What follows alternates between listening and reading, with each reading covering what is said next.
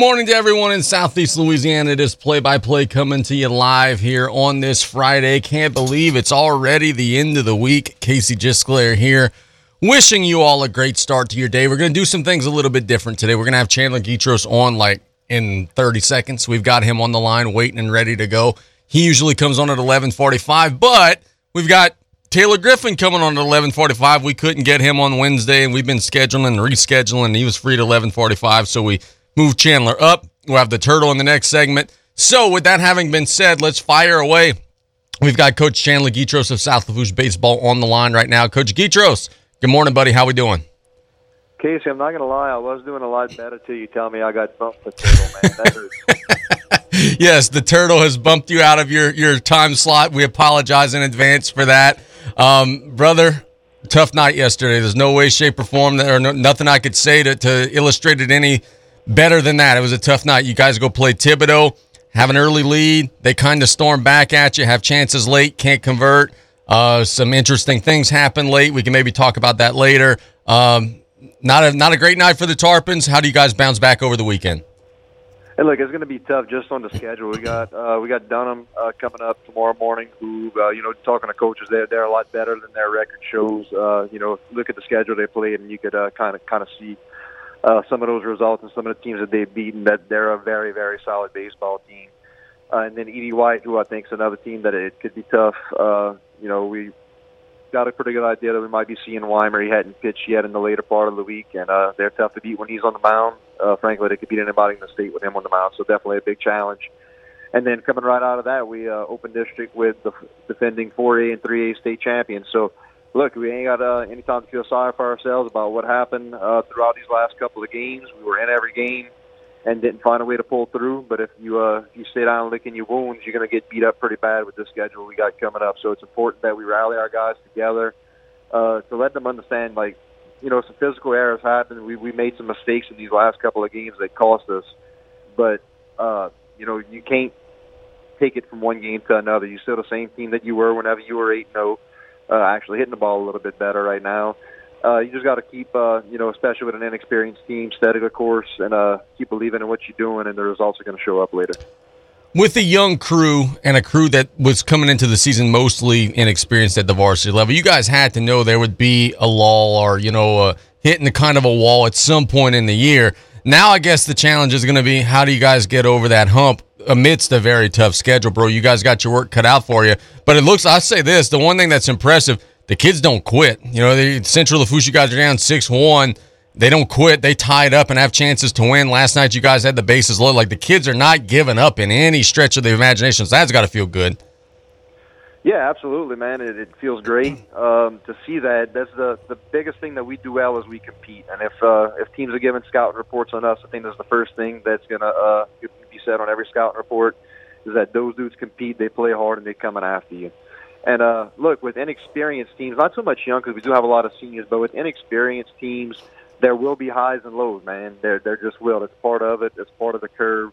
Uh, you know, especially only getting three preseason games, and uh, you got a couple of starters coming back from basketball. There are highs and lows with it, so you got to ride the highs when they're on it. And uh, look, it's uh, it's not.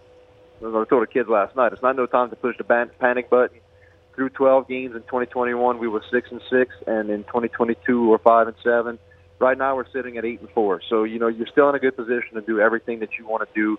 It's uh, it's really just all about how you play, getting a more consistent level, especially on the defensive side of the ball, and uh, you know just playing uh, to your standard and not so much based on what the opponent or the scoreboard are dictating. So you're a little bit hamstrung, and I understand that uh, based on these ridiculous rules that they put in place, saying that you guys can't comment on different things or whatever it may be. So I'm not going to ask you to say that it was a bad call to end the game. I'll say it. It was a bad call to end the game. What were you told? What were you? What message was relayed to you last night at the end of the game? Uh, whenever they, they said that the, the game was over with the bases loaded. Um, the umpire had a swing and a hit by pitch, which is an automatic strike call. Um, you know, I'm, I'm not going to comment too much on it. Everybody could draw their own conclusions. Either you were there or you've seen video on it. Uh, so uh, that that was the call. That was the explanation we got. Uh, you know, th- those guys really are doing their best, man. Uh, and you know, sometimes you know, sometimes they get them right, sometimes they miss them. Uh, we always going to treat those guys with respect. That's not the reason that we lost the game or anything like that. Uh, you know the three errors that we had in uh, in an inning that allowed them to, uh, I guess, uh, extend that lead and make it difficult for us to come back. Had a lot more to do with it. We stranded bases loaded in the sixth and seventh inning, albeit you know one was a little bit controversial. Uh, but uh, an umpire is never a reason that you're going to lose a game. Uh, it's a, it's a shame what happened. You know, they feel bad about it. I feel bad about it for the kids, but uh, you know, and above all else, all credit goes to Thibodaux High School and their kids. Uh, I knew going into the season, and I, I believe I said it on air that I thought Assumption and Thibodaux coming back would be two of the better teams in the area. Uh, I think Thibodaux in 5A is uh, is going to be a strong out come playoff time. Like they're really good, one through nine, they swing it. They had 10 hits against our best guy, and uh, they were just a very impressive team. So whatever happened, and uh, you know, I'm not gonna, I can't comment uh, as you said too much on the situation, but it needs to be understood that uh, Thibodaux High took it to us; they deserved it. For sure, man. Look, let's talk about this. Um, I watched the game last night on and off, but obviously I was there on Monday. And one of the things that was an issue on Monday, and it was a little bit of an issue also in the game against Terrebonne that we did on the radio, was was outfield defense, man. Just the guys just making routine plays out there. Kind of bit you a little bit on Monday. It was a little bit of an issue against Terrebonne. What's going on, man? Like, is it a situation where we can maybe see some more shuffling out there? Do you think that you got the right three and they just need more seasoning? Like, what's going on out there in the outfield? Um, really, with our two corner guys uh, that we have out there right now, they have never played outfield before. You know, one's been behind the plate his whole life, the other one's been a shortstop his whole life. And I know it's easy to say, you know, catching a fly ball is catching a fly ball, but uh, reads off a bat, and especially playing under the lights, it, it's different on those high fly balls. It's tough. And another one just coming from basketball. We, we've been shuffling guys in and out. We've been trying to create as much competition as possible in practice. Uh, we are very aware that it's an issue, especially getting the guys used to getting behind the baseball rather than drifting and catching a ball with two hands. And um, I think we got a lot better at that throughout the course of this week. And a big adjustment that we made is we used to, uh, or normally we'd use machines to pump fly balls out to our guys in the outfield. Whereas this week, Coach Buck and I's back are pretty sore right now. I'm not going to lie to you, uh, because we're we're spending literally just on the outfielders from home plate, hitting fly balls at their positions for 30 minutes straight, each to a corner and to center and uh, it's about getting reads off the bat, man. It's it's uh, different when you haven't done it before. I guess it's hard to explain as far as uh, you know what type of swing is that ball going to either tail toward the line or understanding when. So that's the adjustment we made, and I thought we did a much better job yesterday uh, once we re-emphasized those points this week at practice. And uh, it'll feel good to get some ice on the bag this weekend. I'm glad we're playing and not practicing. So let's talk about this. You guys got two games on Saturday, and then you got the game with South Terrebonne coming up on Tuesday. How do you maneuver that is with, with the arms? You know, that's three quality opponents in a short stretch of time, and you've already used you know one guy on Thursday. I know Mason would be available again on Tuesday, but how do you how do you weave through that? Because that's a lot of baseball in a short time and a lot of high stakes baseball in a short time. Yeah, and uh, right now it's uh, we really have uh, three starting pitchers that we've relied heavily on, in Mason, Luke and Brock, and uh, we don't know when uh, when Jacob's going to be back. It might, uh, like I said before, it might be in a couple of weeks. It might be later on down the line in the season, but he's going to be back when he's ready to be back, and not a second sooner. Uh, so yeah, it is uh, kind of tough navigating it. I guess the big thing that we have to realize is understanding scores and situations in games. Uh, like last night, down, uh, I believe we were down four, going into the uh, top of the or bottom of the sixth and we pull Mason at 84 pitches. It's like we're not going to run you pitch count up unless you're tying or taking a lead right here. Uh, you know, we got him out that game so we could save you know 30 extra pitches out of his arm. That way he gets that extra rest uh, going into next week. And it's just uh, about being smart about it. Uh, if you're up big or down big, trying to get that guy out of there, work your bullpen a little bit, and uh, you know we're not even at the halfway point of the season yet, so there's a lot more pitches to be thrown. We got to make sure we're taking care of our guys. No doubt, brother. Good stuff as always. Thanks so much for the time. Good luck tomorrow, partner. All right, Casey. Tell Turtle I said hello. I sure will, my man. and we will get you back at 11:45 next week. I promise. All right, dude. Y'all take it easy. Yep. That is Coach Chandler Guidroz doing a good job as always.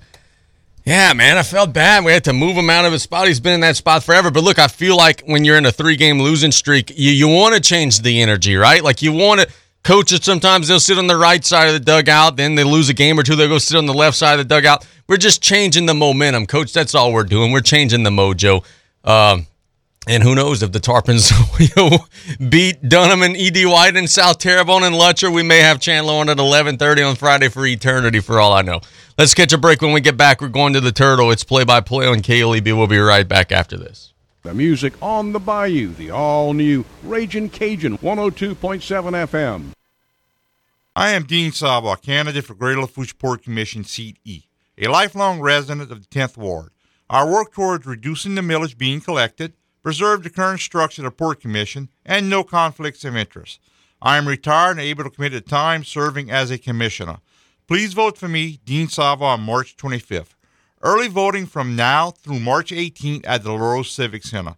Please vote for Dean Savoy, Greater Lafourche Port Commission, Seat E paid for by the Dean Savoy Campaign Fund. Following a natural disaster, it is imperative that insurance companies respond quickly for our communities to begin to rebuild.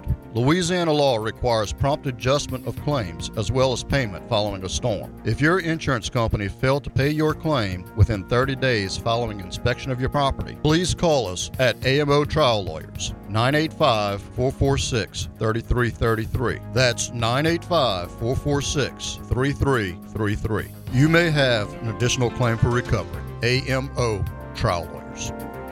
Some people just have a knack for being there when you need them the most. Like your third grade classmate who sticks up for you against that bully. The neighbor who gives you a jump start. And the friend who chases away that flock of geese at your outdoor wedding. Your State Farm agent has your back too, through good times and the not so good. And who's got your agent's back? State Farm, the company people have trusted for more than 90 years. We're here to help life go right. Call State Farm agent Ashley Barrios and cut off today at 985-632-0988. You have a pest control problem? Roundtree's Pest Control and Supplies has an experienced staff that can guide you with the products to use yourself for your home or business.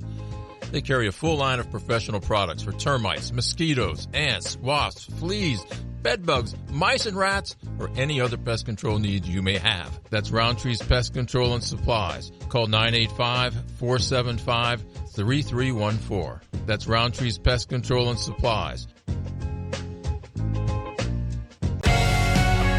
Here's Pastor Rick with a special message. Hi, everybody. This is Pastor Rick Warren. Would you like to live an extraordinary life? One where you make a lasting contribution that serves God and blesses others? A life where you use all your skills and abilities and talents to pursue your dreams? Well, guess what? God wants you to live that life. In fact, He created you to live a life of significance as you pursue the dream He's placed in your heart. That's why I've written a new book called Created to Dream The Six Phases God Uses to Grow Your Faith. It explains the process that God uses to deepen your faith as He moves you step by step closer to your dream. You can go to pastorrick.com slash dream and you can get the first chapter there. Thank you so much. I love you.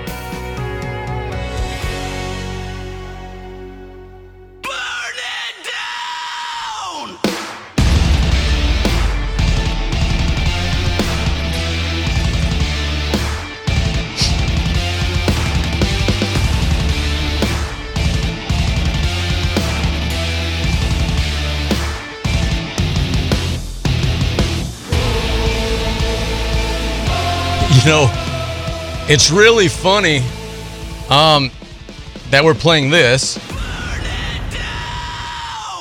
because during the last commercial break, it, there was a lightning that struck so close that it sounded like something in the studio would be burning down. So either it's raining outside or Taylor Griffin has pyro for his entrance now when he comes on the radio. Taylor, which is it, brother? Good morning. How we doing? it is a little bit of both, sir. Good morning. How y'all doing today? We're doing great, man. Look, let's start with the NCAA tournament. That's what everybody's talking about. That's what everybody's watching. I spent a good chunk of my day yesterday just sitting down and being a boy, just eating junk food and watching college basketball and you know gambling on the games and doing all that fun stuff. Talked to you before we got on the air. You're a Zag this year. You picked the Zags. Have you watched much of the uh, the tournament? I think it's wide open, bro. I think any of these teams could beat anybody on any given day. I uh, I had a terribly busy day yesterday. I was away from the office at a marketing conference in Thibodaux, and I did not get to watch a single game until I got home. I peeked in on Tennessee and UL, and it was a hell of a game. Sucks that the Cajuns came up short, but uh, that was the only action I got to see yesterday. Uh, now, as far as my bracket goes yesterday, not terrible. You know, uh, none of the crazy upsets were picked by me, but you know, nothing's busted. I got Gonzaga going all the way. You know, losing Arizona this early is not a huge loss. Losing Virginia this early is not a huge loss. Like I'm all right. So we'll see what happens today. like I, I mentioned this on Facebook yesterday, and I was kind of being tongue in cheek about it, but I'm kind of also serious, right? Like we watch college basketball for three months. We don't see a single buzzer beater. Then when the NCAA tournament starts, we see like five or six of them in a stretch of two days. Like there's a magnet in the ball, right? Like there's something rigging these shots going in, right? Like I, I I'm not falling for this every year. There's something fishy going on, right? as as unbelievable as it sounds, it's it's somewhat believable, man. It's, it's crazy. It's crazy how every year is just buzzer beater city. I mean, is it because we don't watch everyone else all year? Could that be it? Like I don't know. I don't know about you, but like I don't watch as much college basketball as I used to. You know, because I'm just watching every Nicholls game in person, and I'm good. You know, I'm set. As you and I were just talking about on the uh, off the air earlier, like LSU had a bad year this year. There's no need for me to chase them down looking for the SEC network to watch them lose every game. You know, our other teams that we root for, North Carolina, bad year this year. They're on national TV. Who cares? You know, it was kind of a crapshoot whether or not they were going to win this year. Um, so, is it because we're just not noticing the buzzer beaters and we're not watching Sports Center Top Ten every day? Maybe they are happening and we're just not noticing, or I don't know. Maybe you're onto something because anyone who watched all day yesterday, from what I understand, a lot of freaking buzzer beaters going on. And while I'm here, let me tell you a funny story. Sure. Where uh, this was back Luke Harangody's last year at Notre Dame. Oh.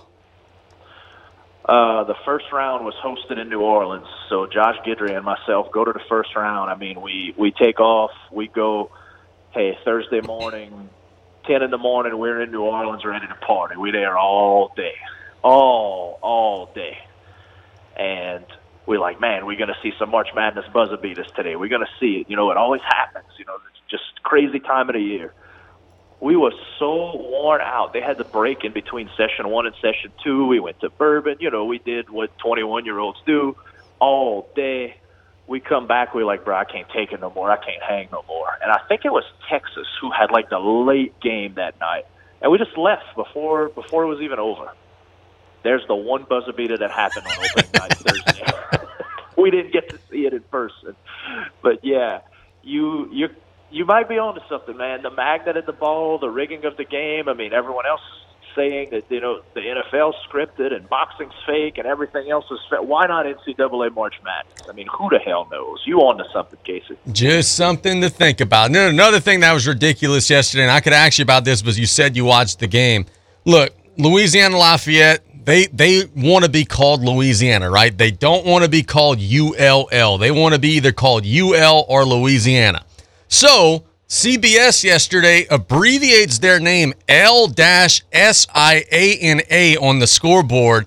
And I'm thinking to myself, I'm an LSU snob, right? I think they should be ULL. That's the name of their school. I think they should be ULL. But I'm thinking to myself, like, I would rather UL than whatever the hell vomit alphabet soup they put on the scoreboard. Yes, that was disgusting. What was that? I don't know, man.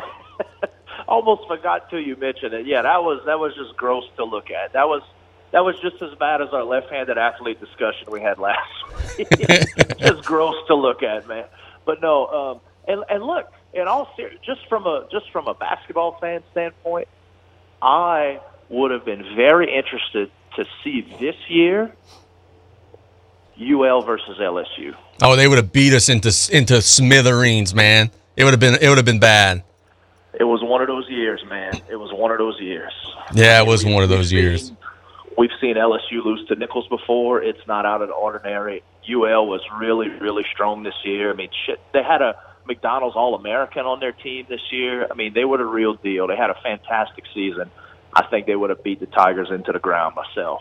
Um, that would have been cool to see. But yeah, the whatever that abbreviated nonsense was last. I, I, I don't know, man.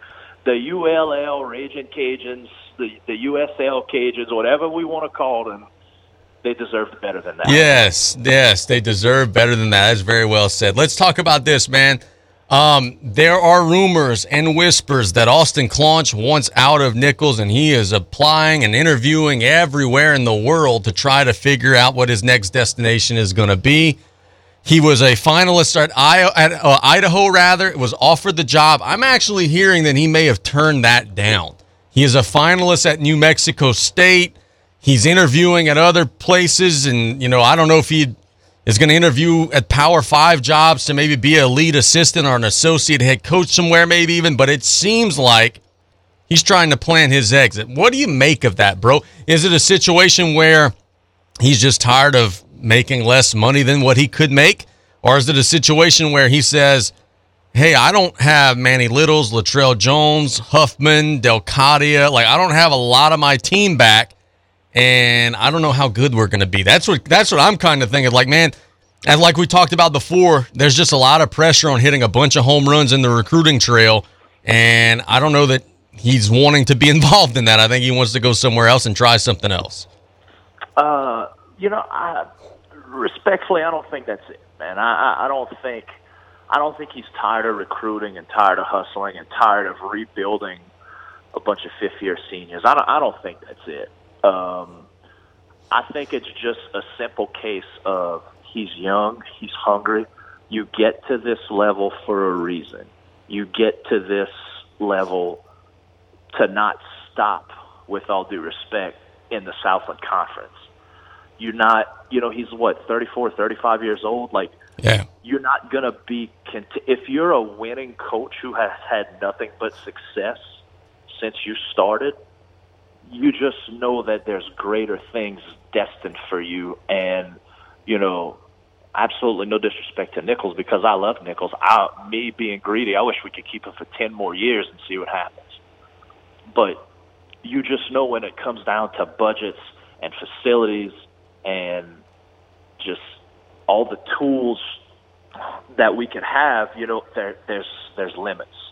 And someone like Austin Claunch – I would not be surprised if 10 years we look up from now and he is the head coach at a major Power Five school who's, you know, a top six seed in the tournament every year. Like, I think he really can be that good. And, you know, I hate to use the term stepping stone because it may, it may come with a disrespectful tone, but it's, you know, you have to start somewhere and he's found great success really fast at such a young age. Like, you don't get into this game to stop here.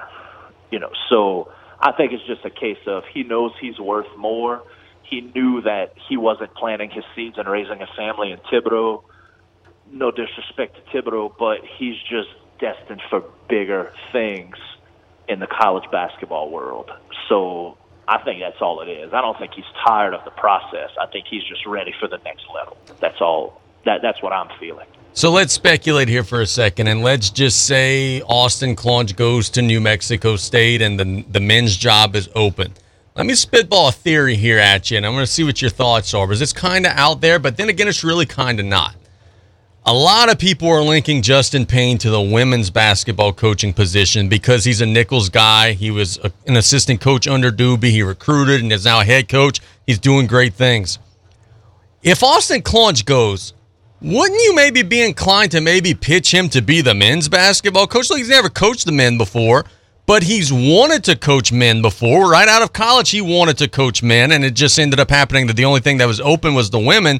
Boy, I could see a world where you have a young man who used to be the Nicholls point guard, who's going to still have those same relationships recruiting in Louisiana and that same passion. I could see where JT would say, hey, yeah, we may be interested in you with the women, but what about if we flip this over and you came back home in the other locker room? What do you think about that? Dude, that's I never thought about that once. Uh, I see, I see how successful Justin Payne is coaching those women at Georgia Southwestern.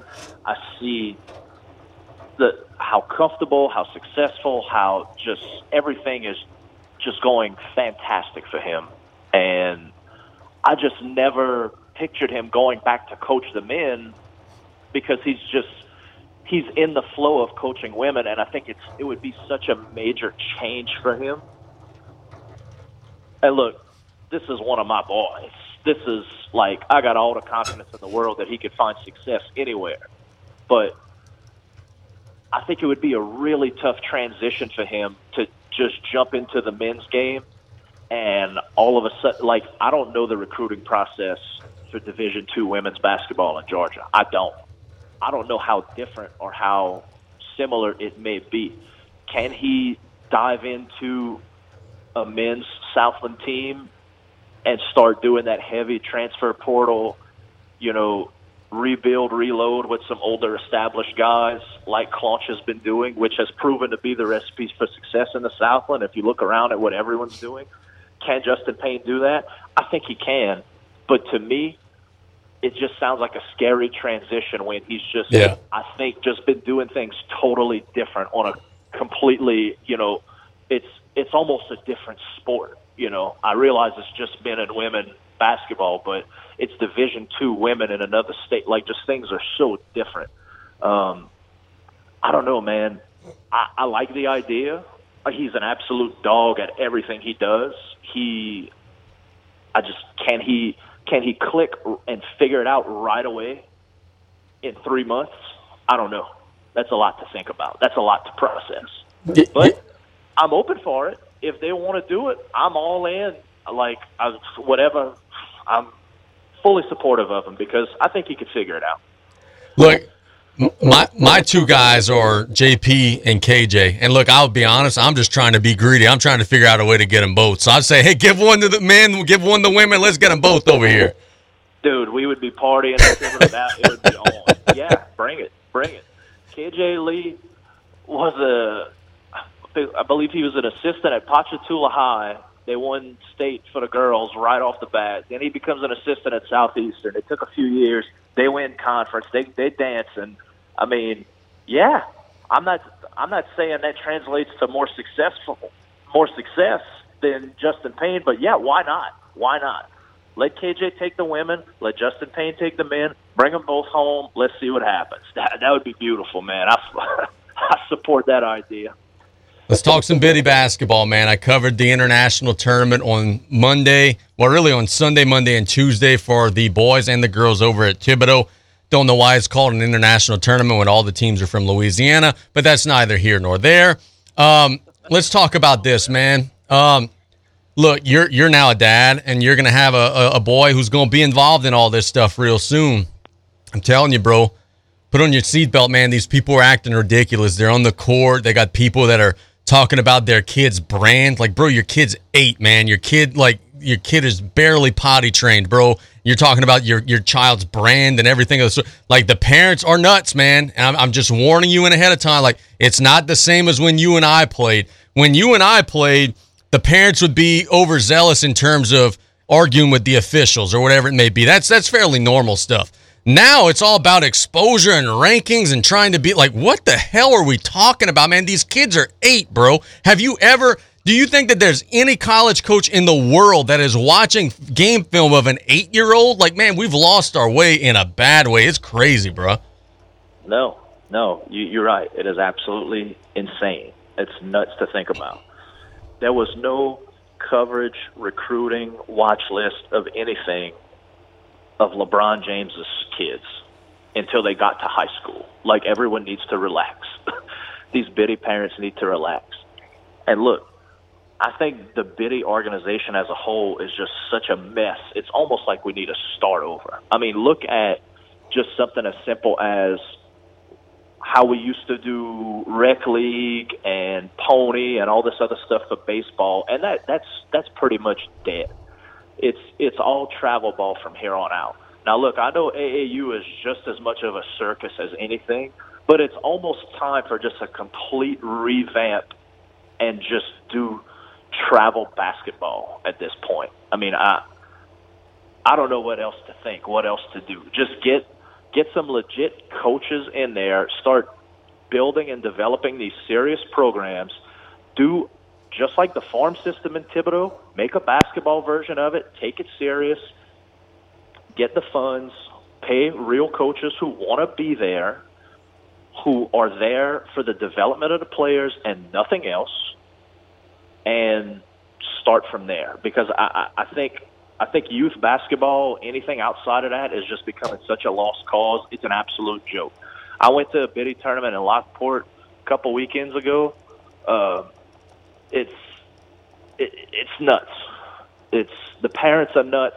The officials actually were like some of the best officiating I've ever seen on the biddy level. I mean, look, I was watching nine and ten year old boys biddy, but like Ashton Dillon and Coy Verdon did fantastic. And like no one had anything to complain about except for like the parents who don't understand the game and like think that something was unfair because they're just simply ignorant. Uh, I saw I saw coaches making it more about themselves than the team. I saw parents making it more about themselves than their own kids, and parents making it more about their kid than the team. Biddy is a joke. It's a mess. Look, dude.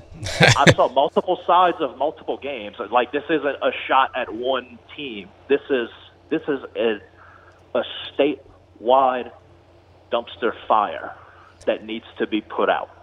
Oh, look! It, Sorry if that offends anyone, but No. I know, I know there's some good ones out there. I know we've got some good coaches in our area that are that I'm friends with.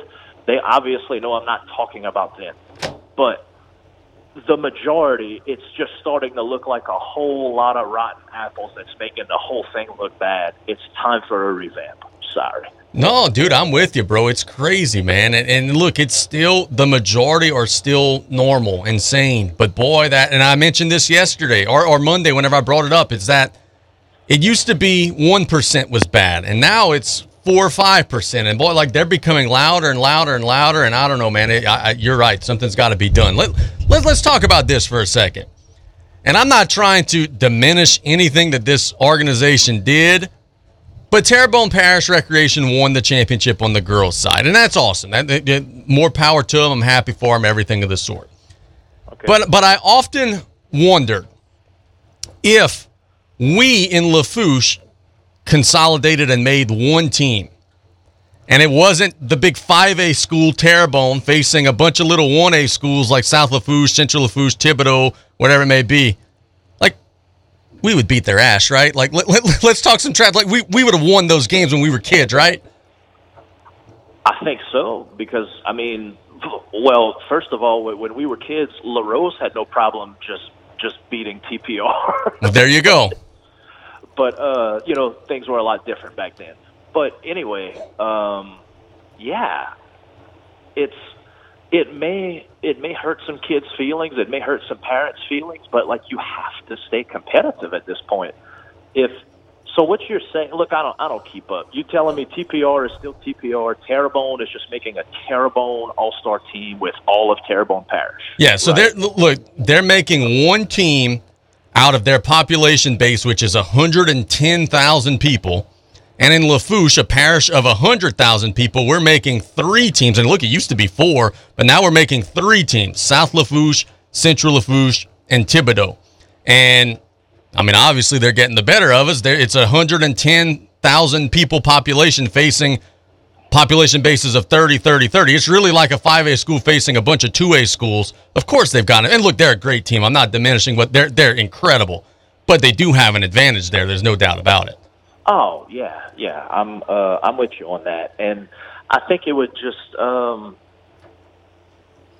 it would it would just take a lot of people willing to fold and drive an extra 20 minutes, an extra 30 minutes, whatever. Find a central location, and you know, is it impossible? No, but it's it would it would just take a lot of dedication, a lot of people willing to change, willing to adapt. Because I mean, look, we you got three teams that that used to be what like eight teams when we were kids. Yeah. You got three teams that can't compete with the neighboring parish who makes one team.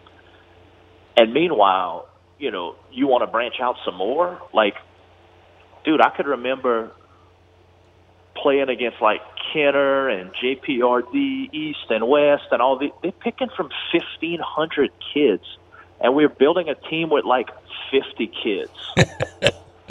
like, why are we not just at least having a Lafourche All Star team? I mean, maybe because their population is just so dense and it's not that big of a deal for that many kids to be close to the central operating gym. Whereas you'd have to be in the middle of the parish and you got people you got to have people from Galliano willing to go to Matthews or Raceland and you got to have people from Thibodaux willing to go that far. That's a little more inconvenient than like everyone in a city that all lives 10 minutes away from the spot. Maybe that's why but if you want to compete I mean I think you have to do that. I, I think you simply have to do it. Start the league early and make and make two South Lafourche All Star teams, two Central Lafourche All Star teams, two Thibodaux All Star teams, and then get them to all play together, and then pick an All Star team from there to travel. Like who really wants to do this, and who's really good enough, and then just go from there. I mean, look, I know I've made this comment before. Like, I don't have all the answers. I don't claim to have all the answers, and then again, like I'm not. It's not my job to have those answers, but since you asked, like I don't know, maybe we start there. Maybe maybe my recommendation is stupid. Like that's okay, just tell me. But I don't know where else to go from there. But I think you're right. I think there has to be some sort of willing to combine if you want to compete. All right, so let's talk about some wrestling before we wrap up, bro. We're getting closer and closer to WrestleMania. There's a lot of intriguing storylines, both good and bad, I guess. You got uh, the Roman and uh, Roman Reigns and Cody stuff, and Cody and Sami Zayn are kind of aligned and like they're helping each other. It's kind of weird. Like you would think that they would be wanting to pull them away. That's kind of quashed down the rumors of a three way, but instead they're bringing them together. And I don't know, it's just some interesting stuff there. You got Brock Lesnar and Omos that they kind of botched their spot on Monday, but then again, their spot also got the most YouTube views of anything from Monday night. So people are interested in that. Um, I don't know, man. What, what's intriguing you? Uh, Bray Wyatt is apparently not competing at WrestleMania. He's got a lingering injury that's just never healed since his last match, so that's kind of weird. What are your thoughts, man? We're getting closer to the show. Are you excited? Uh, yeah, I'm super excited. I'm seriously concerned. Like, is Bray Wyatt like physically hurt, or is he back to like like I don't even know what's real and what's scripted anymore. Like with his promos and whatnot that we saw about how he needed to find himself and his mind was messed up. Is Bray Wyatt just a mentally ill person who needed to step away again? Like, if that's what it is, fine, but just tell us. You know, like the the world is so different now than it was 20 years ago. Like, you don't have those old school locker room bullies who are gonna like make you feel bad about not being mentally okay. Like, someone needs to say something so we just so we know if like we should expect a WrestleMania surprise or can we just write him off and not think about it? You know, like something needs to happen. And of course, if that's what the situation is, you know, hope he gets better. Uh, Brock Lesnar and Omos, it is starting to get a little more intriguing. Uh, just two monsters like that in the ring. I'm interested to see what happens. Hopefully they don't ruin it. Hopefully it's not a four minute squash and they actually do some destruction. Uh, I'm also kind of digging the Kevin Owens thing, getting involved again with the bloodline. You know, him and uh, what was it, Solo Sikoa the other night. You know, in their street fight, that one that was entertaining. That was fun to watch. You know, they go backstage, the Usos get involved, they come back out. You know, Kevin Owens ends up going through the six chairs lined up in the middle of the ring. You know, they're doing some tough spots, and it's it's entertaining. It's they're being real destructive putting their bodies on the line. I'm digging it. Um, the whole Cody and Sami thing with Roman and I mean it's uh, it's hard to keep up with. I, I don't even know what to think of it, but it's it's fun. It's fun to watch. It's it's keeping me glued, and it's uh, just more and more build up, more and more excitement for the big show, man. I can't wait till we get there. Can we please? And look, this is my one gripe, my one complaint can we please end Edge feuding with Judgment Day? That's been going on for what feels like six years now. And Edge is not there long enough to sustain it. So, like, it comes and it goes, and you don't know when it's on, when it's off. It's going to be a hell in a cell match. Can we please end that feud? I am begging whoever's booking this stuff. I don't want to see this anymore. Yeah, yeah, it's it's time. It's time. I think it's run its course.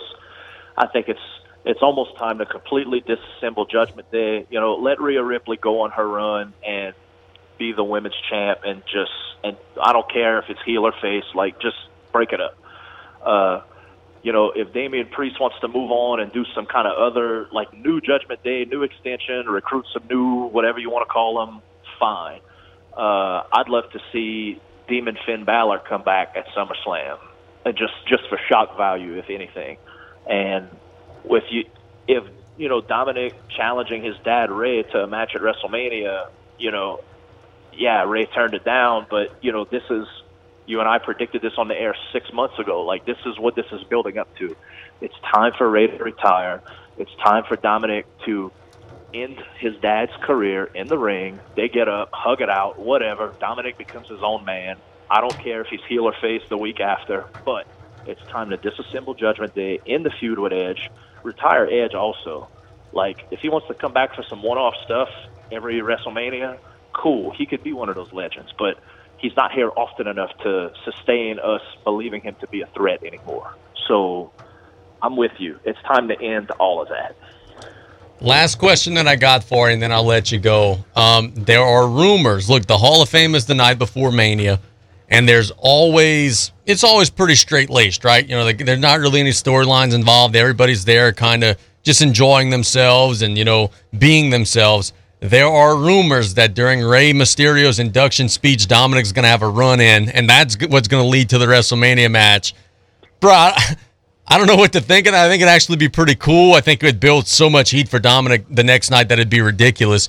What are your thoughts, man? As it's looking like they may blend a straight laced Hall of Fame ceremony into story, and that may be what pushes them over the ledge and gets them to that WrestleMania match. What do you think about that? I'm okay with it, man. Last time we saw Hall of Fame run in, it was some nutcase out of the crowd tackling Bret Hart. now that we know anything can happen at what's supposed to be a serious event, that's now is the time to play into the hands of something real and you know make it believable for that split second.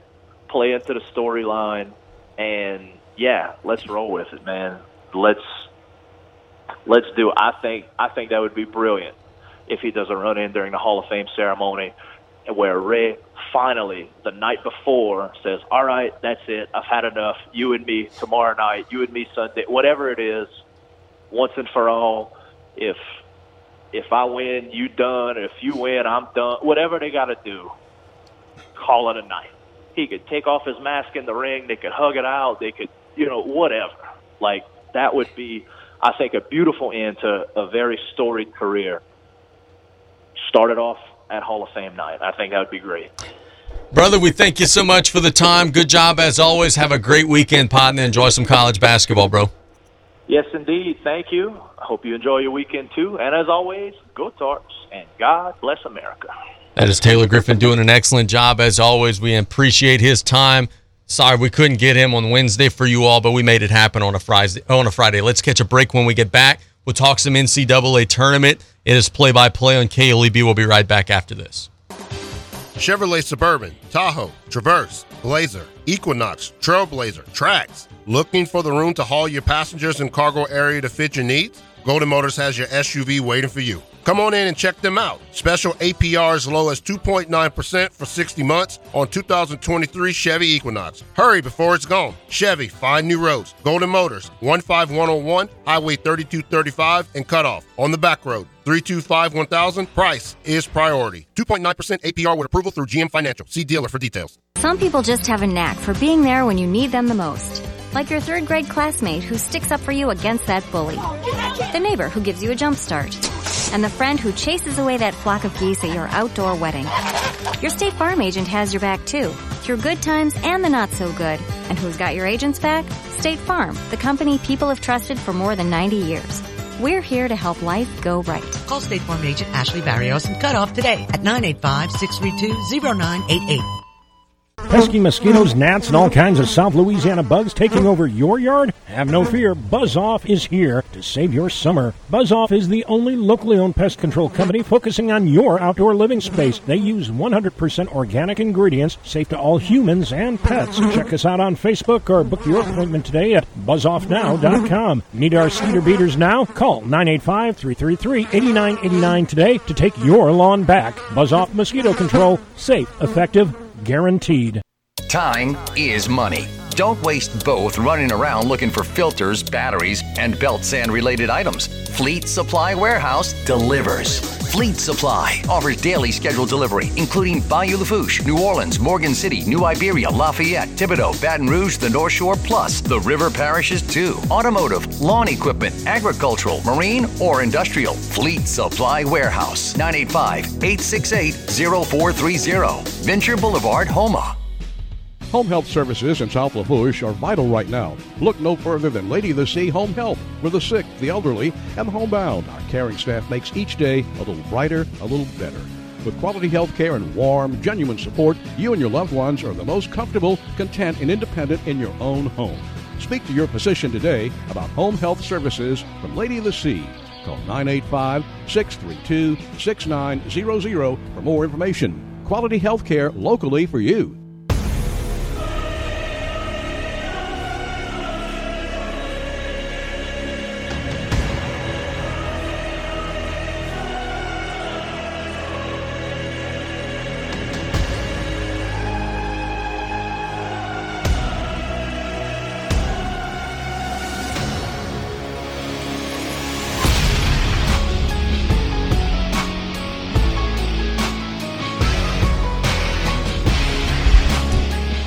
Welcome back to Play by Play here on KLEB. Casey Gisclair here. Hope that you guys are enjoying your Fridays as much as we are. It's been a good day here, man. We're uh, we're enjoying ourselves, passing a good time here in the studio. Um, this segment, I'm going to break down my thoughts from day one of the NCAA tournament.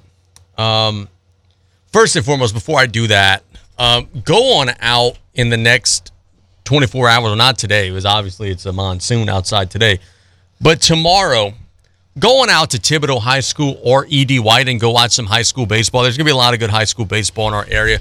Games will be played throughout the day.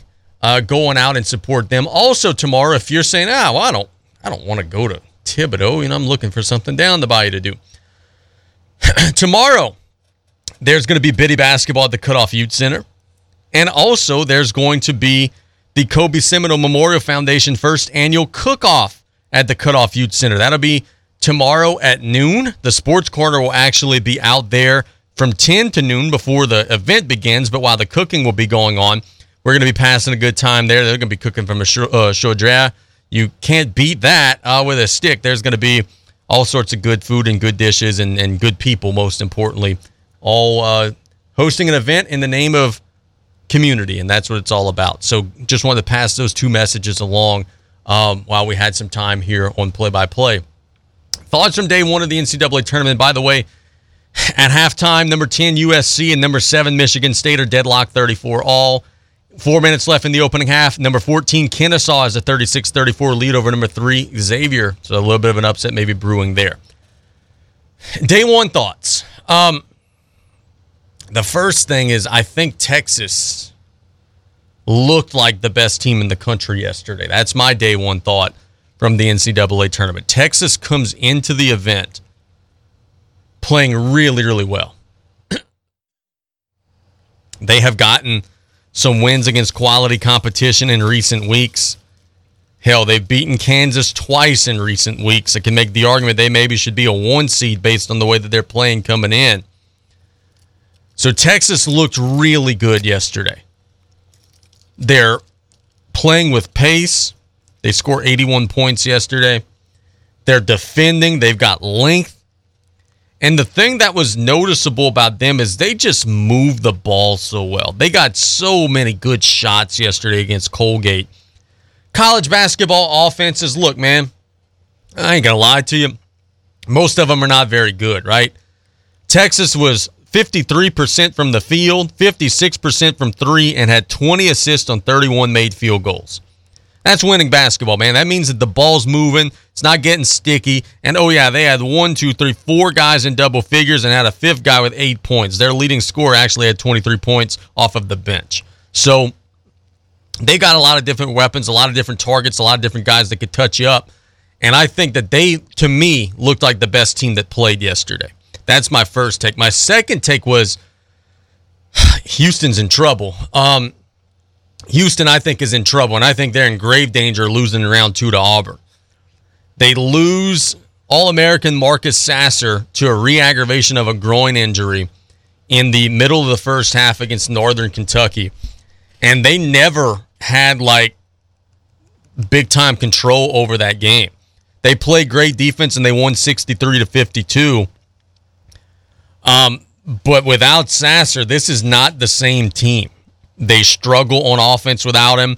They, unlike Texas, where we were talking about Texas's ball movement and everything, it's a completely different story with the Cougars.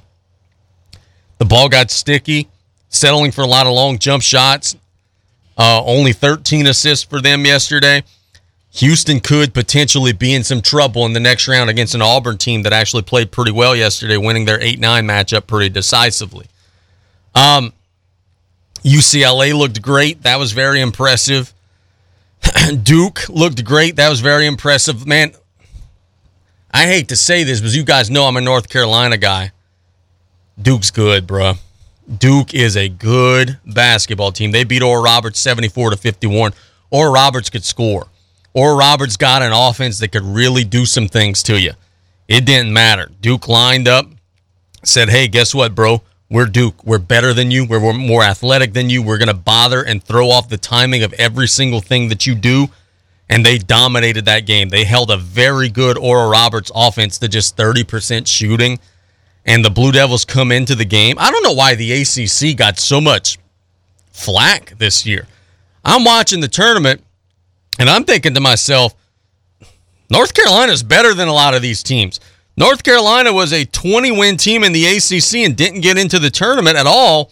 And that's okay. I mean, it is what it is. I'm not petitioning for North Carolina, but I'm also looking at this and saying Duke was a 26 win ACC team that won one, two, three, four, five, six, seven, eight, nine games in a row coming in. And they were a five seed?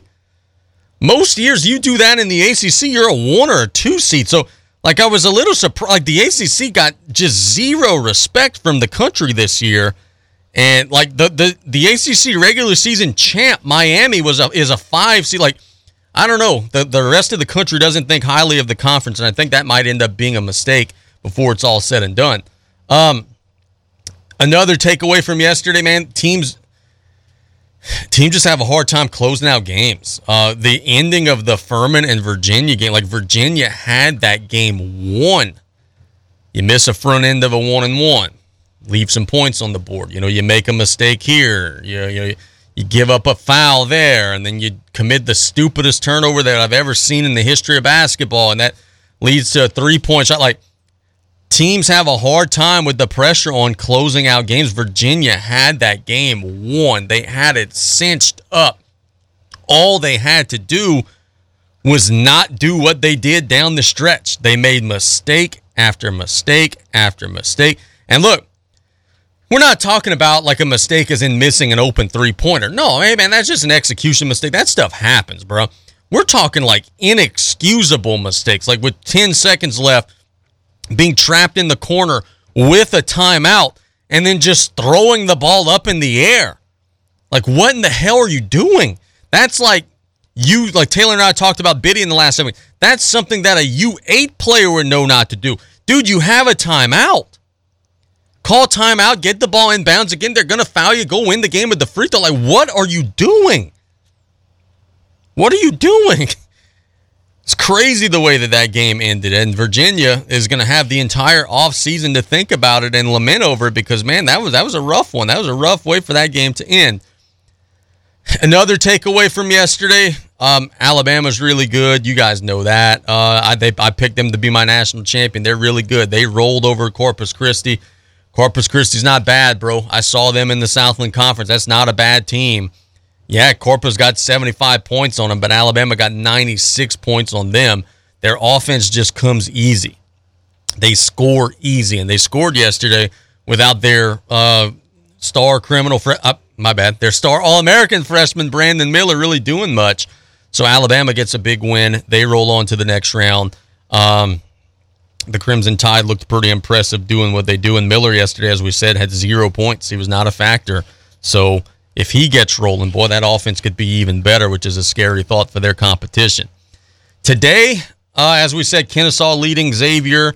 I, I think there's going to be some upsets today, Bubba. I look at this matchup or these brackets. I think that there's going to be some upsets today.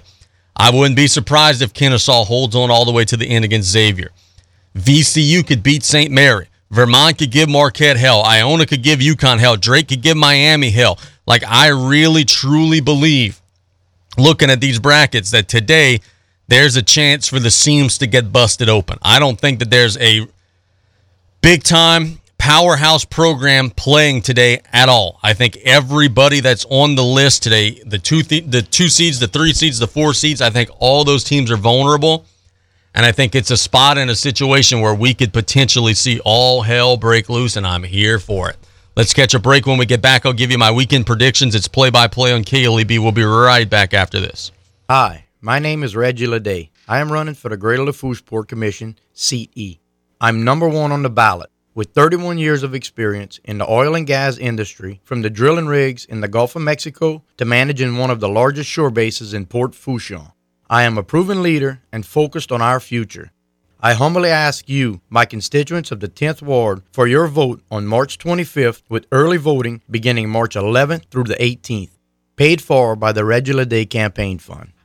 What's up? This is Casey Gisclair, and this is why I choose State Bank for all my banking needs. State Bank is a local bank, which means you get a taste of home when you walk through the doors. The bank's motto is Cajun Banking, served just the way you like it, and that's for a reason because you're always greeted by a real banker who provides smiling service. But State Bank also has the latest banking technologies, which means you get the best without having to sacrifice that personal touch that we all love. So go visit them today at one of their many locations. They're proud bankers serving a proud community, resilient bankers serving a resilient community. At State Bank now 70 years strong. Did you or your loved ones go without this hurricane season? Well, this year, go with Industrial Power Systems, your only local power generation professional serving Lafourche for over 18 years. We offer sales, service, installation, and maintenance on all major brands of residential, commercial, industrial, and marine generators for the most trusted brands in the industry. Generac, Kohler, Briggs & Stratton, Cummins Onan, and many more. Industrial Power Systems. Power is our middle name. Call us today at 632-1692 or come see us on the back road in Galliano. Gulf South Homes is a locally owned and operated mobile home dealership specializing in manufactured homes, modular homes, office units, and camps. Gulf South Homes offers land home packages on your land or ours. Our friendly staff will help you with parts and service and insurance. Did you know you can even custom design your home? And we work with the Restore Louisiana grant program. So see us today at 1986 Highway 182 in Houma or call 985 876 0222. The home of your dreams is waiting for you at Gulf South Homes. Serving part time in the Army National Guard has led to a lot of firsts for me. It paid for me to be the first person in my family to go to school. That education got me to the first day at my dream job, which I can still hold while I serve part time. That job and the home loan benefits I got from the Army National Guard helped me buy my first house. I also know that I will be one of the first to respond if my community ever needs me. Sponsored by the Louisiana Army National Guard, aired by the Louisiana Association of Broadcasters and this station. You have a pest control problem? Roundtree's Pest Control and Supplies has an experienced staff that can guide you with the products to use yourself for your home or business. They carry a full line of professional products for termites, mosquitoes, ants, wasps, fleas, bed bugs, mice and rats, or any other pest control needs you may have. That's Roundtree's Pest Control and Supplies. Call 985-475-3314. That's Roundtree's Pest Control and Supplies. Celebrating 75 years in business. Danos has been setting the standard for generations. How about becoming a part of something bigger and join the team? We're currently hiring for welders, fitters, and blaster painters to work at our fabrication yard in Larose. You can apply now at www.danos.com or call us at 1 833 GO DANOS. Great jobs, great people. That's Danos. Energize your business with Bayou Black Electric Supply in Houma. When you're elbow deep in a job, the last thing you need is to lose time and money fetching electrical supplies. Bayou Black Electric will deliver your items to the job site. There's daily scheduled service throughout South Louisiana, Lafourche, Terrebonne, Morgan City, New Iberia, and Lafayette, plus the river parishes too. If you need parts, call Bayou Black Electric Supply. 985 223 8807, Highway 311 in Houma. Pesky mosquitoes, gnats, and all kinds of South Louisiana bugs taking over your yard? Have no fear. Buzz Off is here to save your summer. Buzz Off is the only locally owned pest control company focusing on your outdoor living space. They use 100% organic ingredients, safe to all humans and pets. Check us out on Facebook or book your appointment today at buzzoffnow.com. Need our cedar beaters now? Call 985-333-8989 today to take your lawn back. Buzz Off Mosquito Control. Safe, effective, guaranteed. Made in America. A simple idea that means everything at Mueller Metal Roofs and Buildings.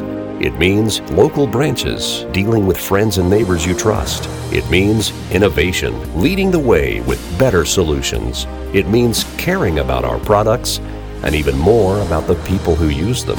It means pride in a job well done. Mueller, made in America, made to last.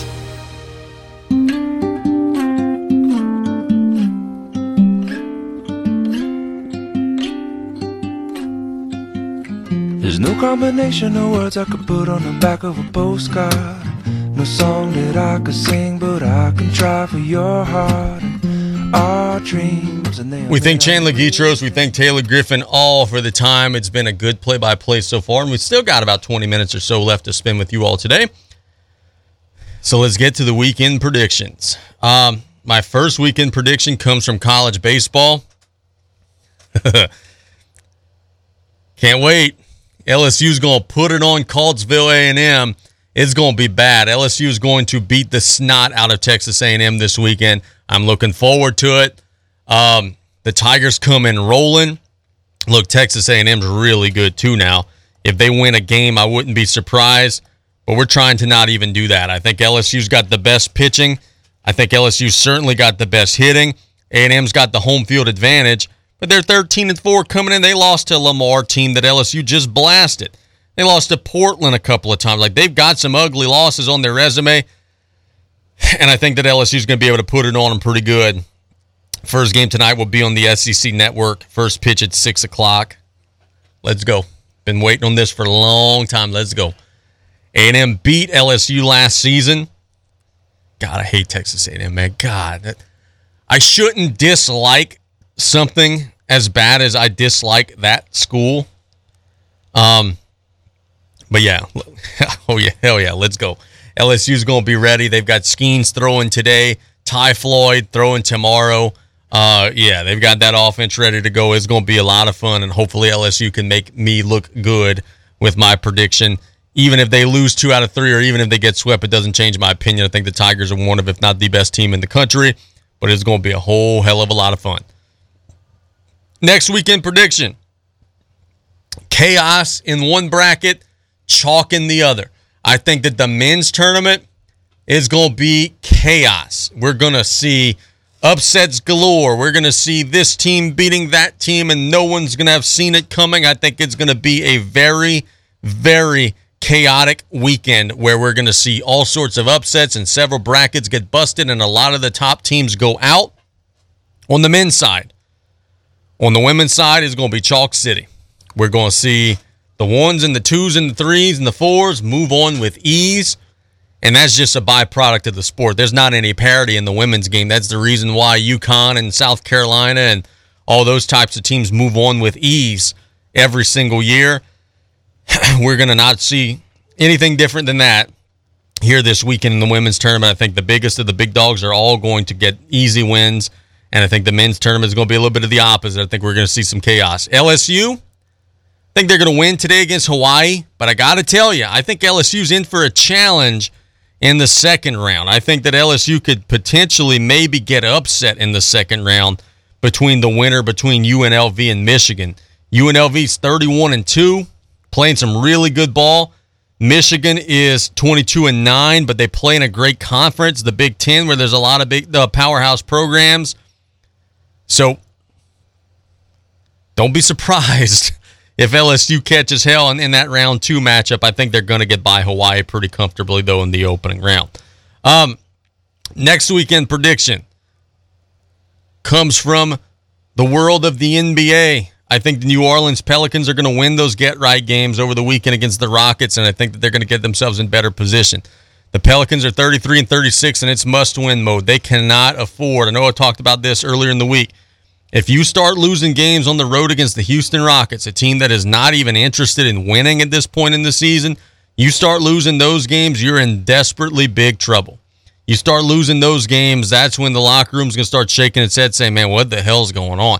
That's when you could potentially start having big time problems. And I think that we're going to see um, the Pelicans fight back against that. Are the Rockets going to challenge them? Are the Rockets going to compete? Are they going to play hard? Yeah, sure. They're going to do all that stuff, but they're just not going to be good enough. I think the Pelicans are going to win the get right games and are going to kind of ease some of the tensions. Weekend prediction Green Bay is going to continue to dig their heels in. They're not going to just give Aaron Rodgers away. They're not going to just give Aaron Rodgers to the Jets, nor should they, by the way. Nor should they. If we're in a, a world where Deshaun Watson is getting traded for a million first round picks and Russell Wilson's getting traded for a million first round picks. It's not too much to ask for Green Bay to want a first and a second or two first or whatever their asking price is. That's not too much to ask. So I think that they're going to continue to dig their heels in. I think it's the right thing to do. And if the Jets are not willing to meet that price, then guess what, Aaron? You got two options. You could go back and play in Green Bay, or you could retire. And again, like the, the way that I phrase this every day, it sounds like like I'm a, I'm an Aaron Rodgers hater, and I'm really not. I'm not like I'm a fan of. I think he's I think he's incredible, and I think if he goes to the Jets, like he's gonna change that entire franchise, right? But I think that there needs to be a line in the sand drawn where players can't just dominate where they're going to play. You're under contract. You just signed a contract extension. So you're either going to play for Green Bay or you're going to play for who Green Bay tells you you're going to play for. You can't then say, "Oh, well, I I want out, guys, but but yeah, I don't want you to trade me to the Colts. I don't want you to trade me to the Texans. No, no, no. I want you to trade me specifically to the No, that's not how it works. And and look, I, I, just threw out the Colts and the Texans at random. They're not interested. They're not involved in this. But it goes to the greater point. Like when Anthony Davis w- wanted out of New Orleans, it wasn't okay. Hey, I'm disgruntled. Would you guys mind trading me? It was okay. I'm disgruntled. You're trading me to the Lakers. That's not in the spirit of how this works. That's so bad for professional sports. I don't mind a guy asking for a trade, but New Orleans should have been able to trade him to the Timberwolves or trade him to the Orlando Magic or trade him to the Grizzlies or trade him wherever the best offer came from. No, it was I. You're trading me to the Lakers, bro. Sorry, I, I, I get that you know you're looking out for your best interest, but you're trading me to the Lakers. That's horrible. That's horrible for professional sports. That that's the way things work now. And I want one time, just this one time, I want the team that holds the asset to win one. I want Green Bay to be fairly compensated. I want them to get the first round picks that they desire. I don't want them to have to wait this out and panic and then accept a third round pick or some trash. No, they possess Aaron Rodgers' contract, a newly re signed Aaron Rodgers, mind you, and I hope that they get fairly compensated for that. Let's see what else we got here as a weekend prediction. Think Nicholls softball is going to win a series out in Commerce this weekend. I've really enjoyed doing ESPN Plus of Nicholls softball. Man, that's a fun team to be around. I enjoy doing ESPN Plus in general, but that's a fun team to be around, and that's a team that I really enjoy. So that's been really good. I think SmackDown tonight's going to post a huge number. I think they're going to continue to further the storylines. That's another weekend prediction. I could make that prediction every weekend. You know, that's um, they've done such a good job that it feels like that's almost low hanging fruit. It's almost like that's that's a cheap one to talk about. I think Venezuela's going to knock out the United States tomorrow from the World Baseball Classic. Venezuela's got some guns, bro. Talking about boys like Ronald Acuna, like they got some dudes, bro. They got some guys on that team that could play. You're beating the Dominican Republic, you're beating Puerto Rico, you're beating, you know, all the teams that they have played so far. The United States are limping through the tournament. I think it comes to an end for us tomorrow against that Venezuela team. They, I watched the teams play. I watched Venezuela play against the Dominican Republic. It um the vibe is completely different. Our guys are protecting themselves, trying to not get hurt, trying to just kind of limp around, lollygag around. Venezuela's playing this stuff like it's game seven of the World Series. So if the United States doesn't meet that energy, doesn't match that energy, they're getting run out. They're going to get run out tomorrow. Now, they may do it. Talent for talent, the United States has as good, if not better, a roster. Let's not get it twisted. But if they don't meet the energy tomorrow, they're getting run out. In NFL free agency, I think we're going to see some big moves continue to get made. There are still some good free agents that are left available. um, I'm curious to see the market for Ezekiel Elliott.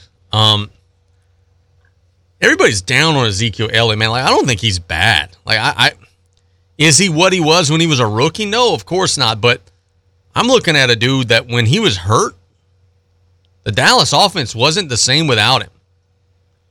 And looking at his market, and there's not, not not a whole lot of teams that are talking about him, and not a whole lot of teams that seem to have interest. This dude had 12 rushing touchdowns, 876 yards last year. He catches the ball pretty well the backfield. He's a great pass blocker.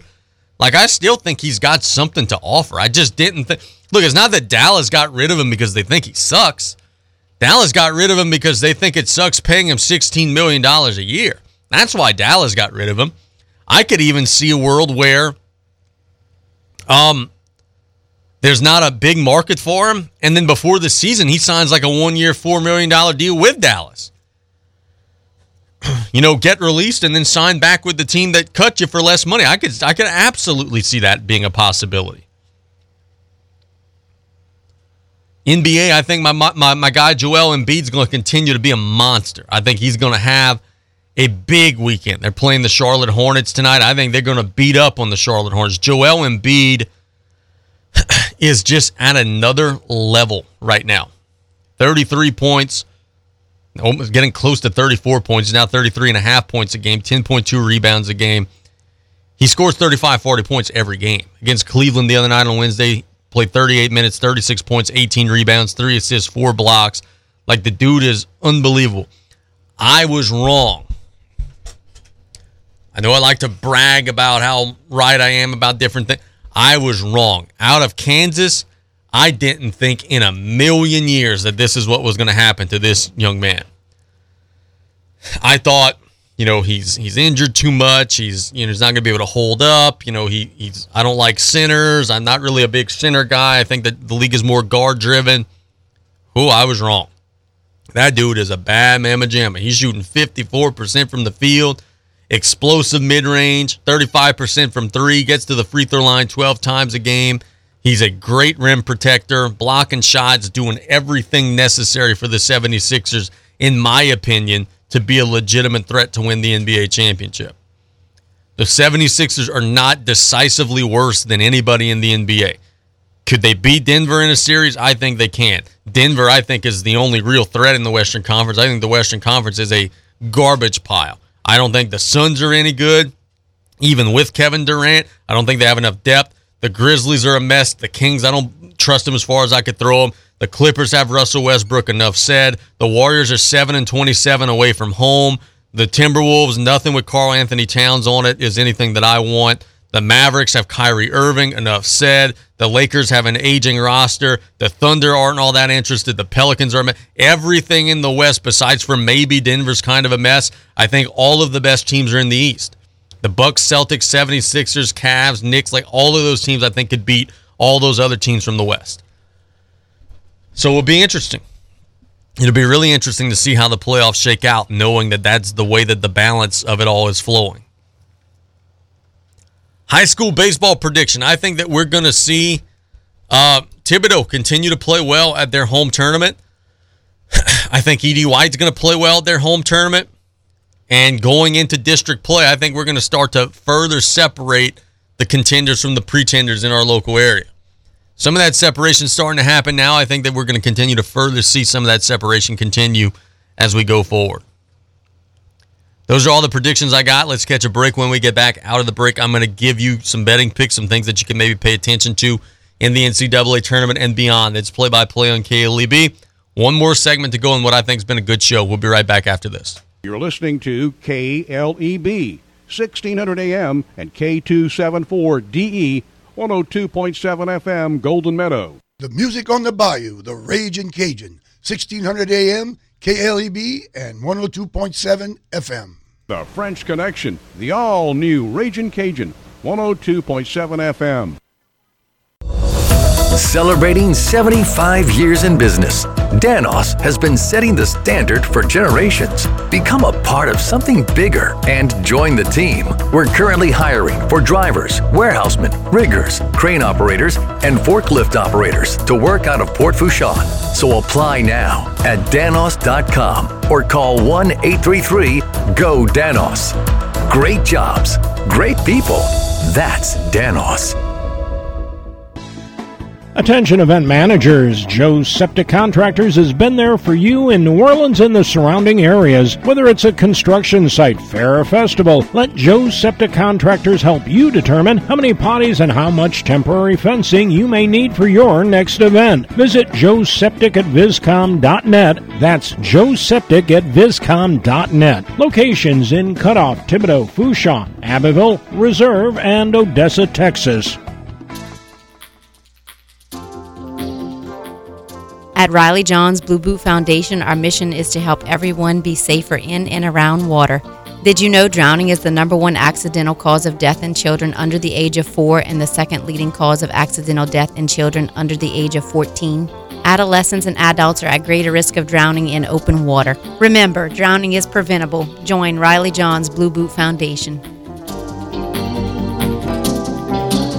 Energize your business with Bayou Black Electric Supply in Houma. When you're elbow deep in a job, the last thing you need is to lose time and money fetching electrical supplies. Bayou Black Electric will deliver your items to the job site. There's daily scheduled service throughout South Louisiana, Lafourche, Terrebonne, Morgan City, New Iberia, and Lafayette, plus the river parishes too. If you need parts, call Bayou Black Electric Supply. 985 223 8807, Highway 311 in Houma. Terrebonne General Health System is the largest healthcare resource in southeast Louisiana, offering a high tech and high touch style of healing. World renowned services include cardiology, women's health, cancer care, and a healthy lifestyle center. This is a true calling for all the physicians, nurses, and staff who make up our proud Terrebonne General family. We are here to provide health care for our community. To discover more, please visit tghealthsystem.com.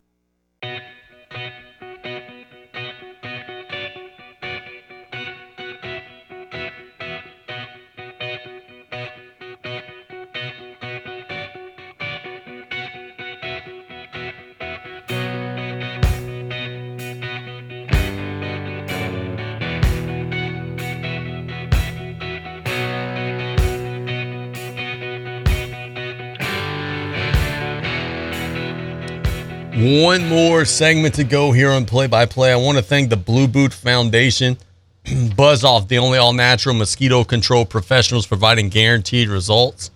Golden Motors, where price is priority, proudly supporting South Lafourche athletics and community youth sports organizations. And Reggie Leday, Greater Lafourche Port Commission seat E candidate. Um, early voting continues until tomorrow, by the way. Look, I don't it's not my preference uh, either way of who someone votes for, though we certainly wish Mr. Leday best of luck in his efforts. But my, my preference is that people just vote in general. Go and exercise your right to vote. Go take advantage of your American liberties. Whether you early vote, whether you vote on election day, that, that's up to you. But take advantage of your right and your opportunity to vote. I've got some betting picks for you all today to wrap up the show, as we always do here on Play by Play we've got some different things that we're looking at from the world of college sports and beyond. Start in the NBA. We'll give you the March Madness stuff after. We're starting the NBA. I like the Hawks minus four and a half over the Warriors. The Warriors are without Draymond Green. The Warriors, as we just told you, don't win road games. The Hawks need it. Well, hell, the Warriors need it too, but I think the Hawks are going to get it because they're on their home floor. I like them today. I like the Grizzlies minus eight and a half against the Spurs. The Spurs are terrible, man. Look, I'm not the biggest Popovich guy, though I am obviously capable of admitting the fact that he's great and he is historically great. But I'm not the biggest Popovich guy. Um, but it's a shame that his career's ending coaching these guys. Uh, the Spurs are a train wreck. They're not interested in winning at all. Watched them play the Mavericks the other night and actually worked out because I had the Dallas money line on the game, so I was rooting for Dallas. But the Spurs are up like six or seven late and then just decided, yep, we're not winning tonight. And then just started doing dumb stuff. Like they are obviously tanking. They're obviously trying to not win. And it's a shame to see Popovich go out like that. The Grizzlies are just in a different plane. They're in a different level. They're an eight point favorite tonight. I think they're going to go to San Antonio and beat the snot out of the Spurs. Uh, let's see. Also NBA tonight, I like the Lakers minus six over the Dallas Mavericks. The Mavericks are likely without Luka Doncic and Kyrie Irving again. Without him, as we said a minute ago, they're capable of losing to the Spurs. so I think that the Lakers, who are fairly healthy minus LeBron James, are going to be able to put it on them. The Lakers need it. The Lakers have to have it, and I think they're going to get it tonight. NCAA tournament today. I like. Let's see. Um, Let's go over 123 and a half for VCU and St. Mary's. I think that both of those teams will be able to score on the other enough to carry that over. Today, I like um, Iona plus 10 against UConn. I think that Iona is more than capable. One seats have been rolling. I like Purdue minus 23 against Fairleigh Dickinson. I like Kentucky minus four against Providence. And I'll give you one more in the NCAA tournament. I like. Oh man, no, I don't like any of these. I thought I was going to give you one more, but I'm not going to just give you one for the sake of giving you one. So no, I'm not going to throw anything else out there at you. Um, World Baseball Classic stuff. I'm betting against the Americans against Venezuela tomorrow. There's no line posted on that yet. I just don't trust the Americans, man. I don't think they're able to play at the level that Venezuela is going to require them to play to win. So when that line gets posted, I'm probably going the other way as much as it shames me to say that. Actually, the line is posted. Venezuela's a plus 102 uh, underdog. So, hell, I think that there's definitive value there. Mexico and Puerto Rico um, is about even line. So they got some opportunities to bet on some WBC stuff if you so choose to do so over the weekend. That's all for me today. Hope you guys have a wonderful weekend. it's crummy weather right now. It's raining and all that good stuff. It's nasty, but that's not going to last. Tomorrow's going to be beautiful. Sunday's going to be beautiful. Take advantage of it. Spend some time with family. Have a great weekend. We'll be back on Monday. We'll also have the Sports Corner tomorrow live from the Cutoff Youth Center. We'll be broadcasting from the Jambalaya Cook-Off. There's going to be good food for days out there at the Cutoff Youth Center. So come on out, pass a good time with us. Casey Gisclair saying goodbye. Have a wonderful rest of the day, you all. God bless. The French Connection, the all new Raging Cajun, 102.7 FM. Hi,